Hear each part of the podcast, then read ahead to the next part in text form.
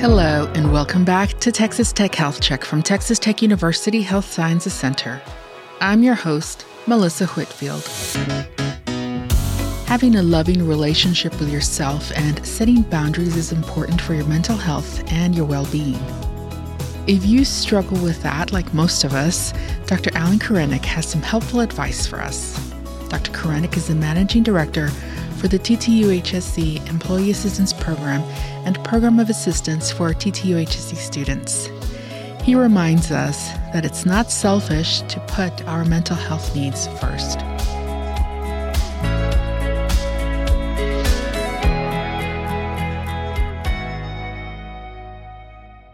Dr. Korenek, welcome back to our podcast. Well, thank you. It's good to be here.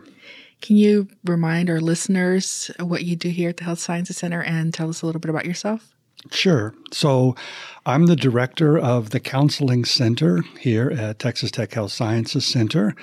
This is where we provide counseling services, individual, couple, and family counseling to individuals whose employers contract with us for those services, and that includes Texas Tech University and the Texas Tech University Health Sciences Center. I'm also a, a marriage and family therapist.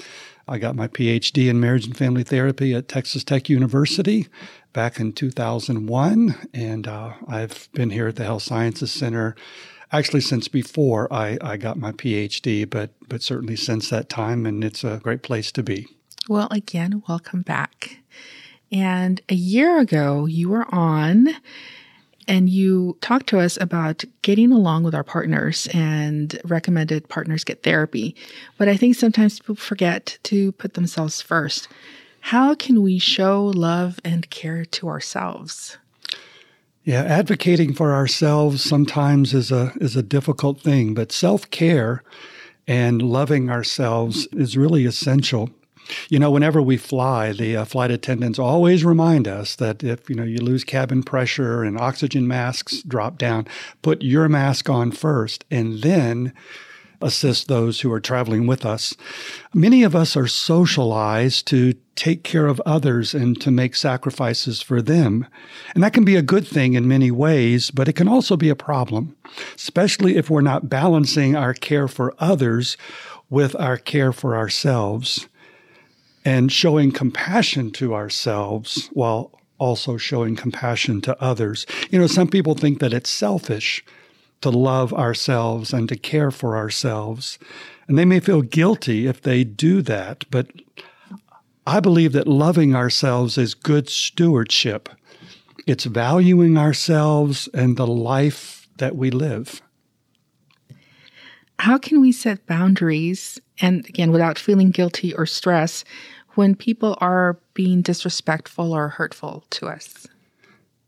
Yeah, if people are being disrespectful to us, and especially if they're being hurtful to us, setting boundaries is critically important.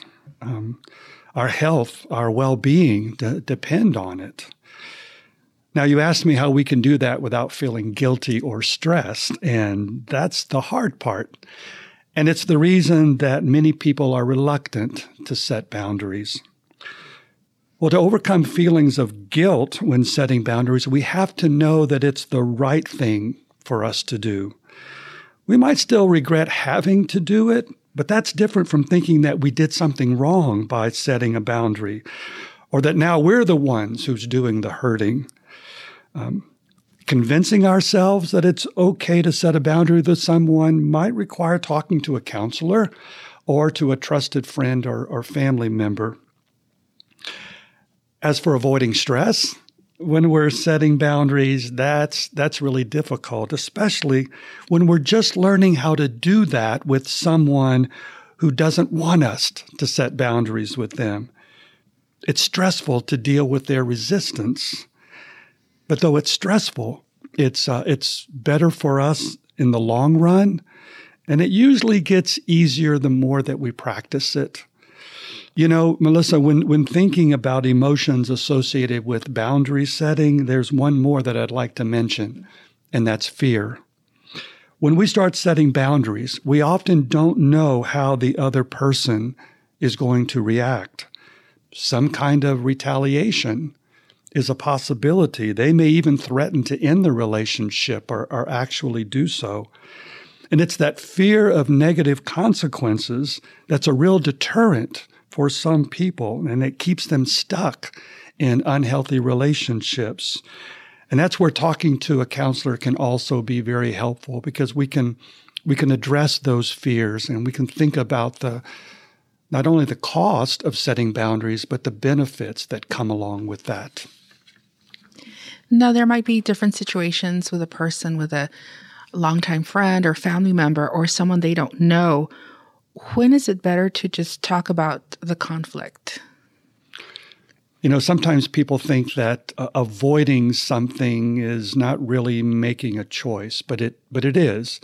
And again, there it's understandable why sometimes people don't want to lean into talking about these kinds of things uh, because of the conflict that can be created. But you know, generally speaking, the best time to talk about any conflict is when we're feeling relatively calm and the other person is in a, a a state of mind or a mood to be able to listen and to be able to understand what uh, what we're what we're bringing to them. But I think in this situation, when we're talking about setting boundaries, we also need to understand that when we're trying to talk to someone about this, the mood can shift very quickly.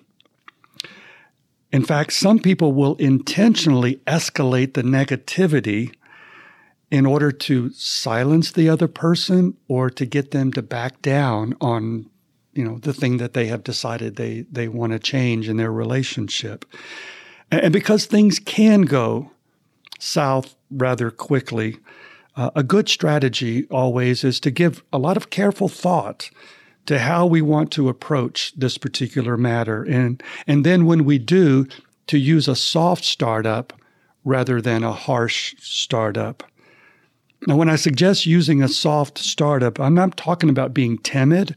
I'm not talking about beating around the bush and, and being, you know, indirect. We need to be confident of what we're saying and what we're asking for, but then also avoid what seems or could be perceived as a personal attack on the other person. Why do some find comfort in situations where they might be taken advantage of? Uh, that's a great, great question. And unfortunately, that sort of thing does happen. And some people do find some comfort in, in those kinds of situations where they're taken advantage of.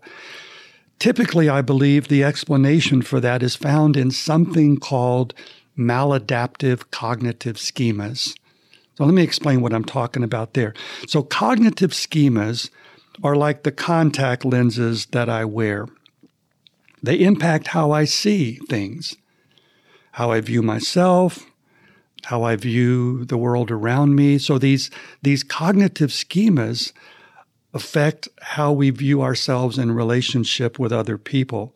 Some of these schemas are really healthy and they, they serve us well.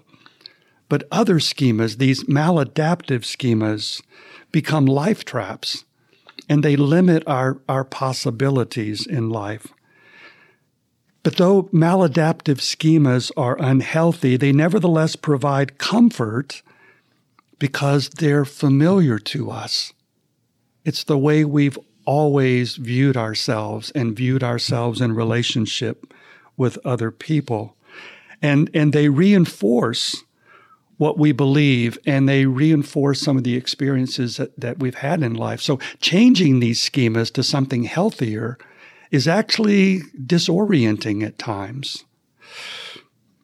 Well, two maladaptive schemas that often interfere with effective boundary setting and advocating for ourselves are one called a self sacrificing schema and another called a shame and defectiveness schema.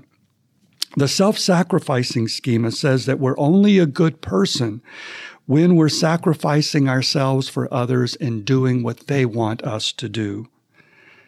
The shame and defectiveness schema says that we don't deserve anything better in our lives than to be taken advantage of because we're flawed and we're defective. In fact, we're just lucky that anyone wants to be in a relationship with us. And you know, it's really hard to advocate for ourselves when those are the prevailing sets of beliefs that we might hold. Are there some exercises or things that we can do to remind ourselves that it's okay to walk away from hurtful or uncomfortable situations? Yes, there, there certainly are, Melissa. One of those I've already mentioned, and that is to, to talk to a counselor to get some clarity ab- about our situation and also to begin to challenge those unhealthy thoughts and beliefs that we have about ourselves and, and what we're worthy of. And that's especially important if we're the victim of something called gaslighting. I don't know how many in the audience uh, are familiar with that term, but gaslighting uh, is when we're constantly made to feel like we're we're the problem we're the the the one who is always at fault for for problems in our relationship and that we only have ourselves to blame if we're unhappy with things. Those people who want to take advantage of us and want to keep us in in a one down position in our relationships will often use a lot of uh, a lot of gaslighting and if we accept that that's true then we're going to feel like we're the ones that need to change and not the other person. Another, I think, very worthwhile exercise is to daily affirm our value and our worth. You see, these maladaptive schemas tell us lies about ourselves. The truth is, we are worthy of love and connection, and we are worthy of respect and to be treated well. And we're not here to be abused or to be taken advantage of. I do recommend people watch that movie, Gaslight, because the uh, Ingrid Bergman's face when she realizes that she is not imagining things, it's like, oh, I am not mm. insane. I am. yeah. These things are happening to me. Yeah. It's like her face just like lightens up so much. Yeah, and it's not my fault. Right. Yeah. Yes. Yeah. Well, then, is there anything else that you would like to add? Maybe a couple of things I could add to this uh, discussion. One of those is that when it comes to setting boundaries, consistency is important. We know that behavior that is intermittently reinforced is the hardest behavior to extinguish. That means that if if people's behavior is occasionally rewarded, they're going to they're going to continue behaving in that way. So once we decide what we want our boundary to be, we need to be intentional about insisting that that boundary be respected. You know, closely related to that is something that I call rechalking the lines. And I, I got that watching my my one daughter's uh, softball tournaments years ago, I observed that the various lines on the field were regularly being rechalked. And that was necessary because the lines would get trampled on and it would become less clear what was fair and what was foul. And so when we're setting boundaries, we often have to rechalk those lines, especially if it appears that we're slipping back into old unhealthy patterns which sometimes we do because that's kind of what we're accustomed to the most. A second thing that I would add is this that change change is difficult. We know that, but especially when we're talking about relationships and how we we function in relationships, change is is really difficult. Uh, so much of our behavior in relationships is automatic; it's by default. Sometimes we're actually at a Y in the road where we could choose a different path, but we don't even realize it. Instead, we stay on that path that we've, we've always traveled that's familiar, that is maybe comfortable for us because of its familiarity. So the process of change often requires recognizing those Ys in the road and then choosing a different path for ourselves. And if that's what we've determined to do, And then we find ourselves kind of missing the turn off and kind of doing the, the same old, same old stuff that we've done. That's okay. And I say that's okay because the key there is that we have recognized that we're, we're, we're traveling the old path again. Having recognized it, then we can back up and get back on the right path. And the more that we intentionally choose that new path, the more that will become familiar to us, and the more we will develop a comfort level with it. And in the end, that will pay tremendous dividends for us. Well, Dr. Korenek, thank you so much for coming on and reminding us to love ourselves and to advocate for ourselves. You're very welcome. Thank you. Thanks for listening to Texas Tech Health Check. Make sure to subscribe or follow wherever you listen to podcasts. This information is not intended to be a substitute for professional medical advice. Always seek immediate medical advice from your physician or your healthcare provider for questions regarding your health or medical condition. Texas Tech Health Check is brought to you by Texas Tech University Health Sciences Center and produced by Tierra Castillo, Susana Cisneros, Mark Hendricks, and me, Melissa Whitfield.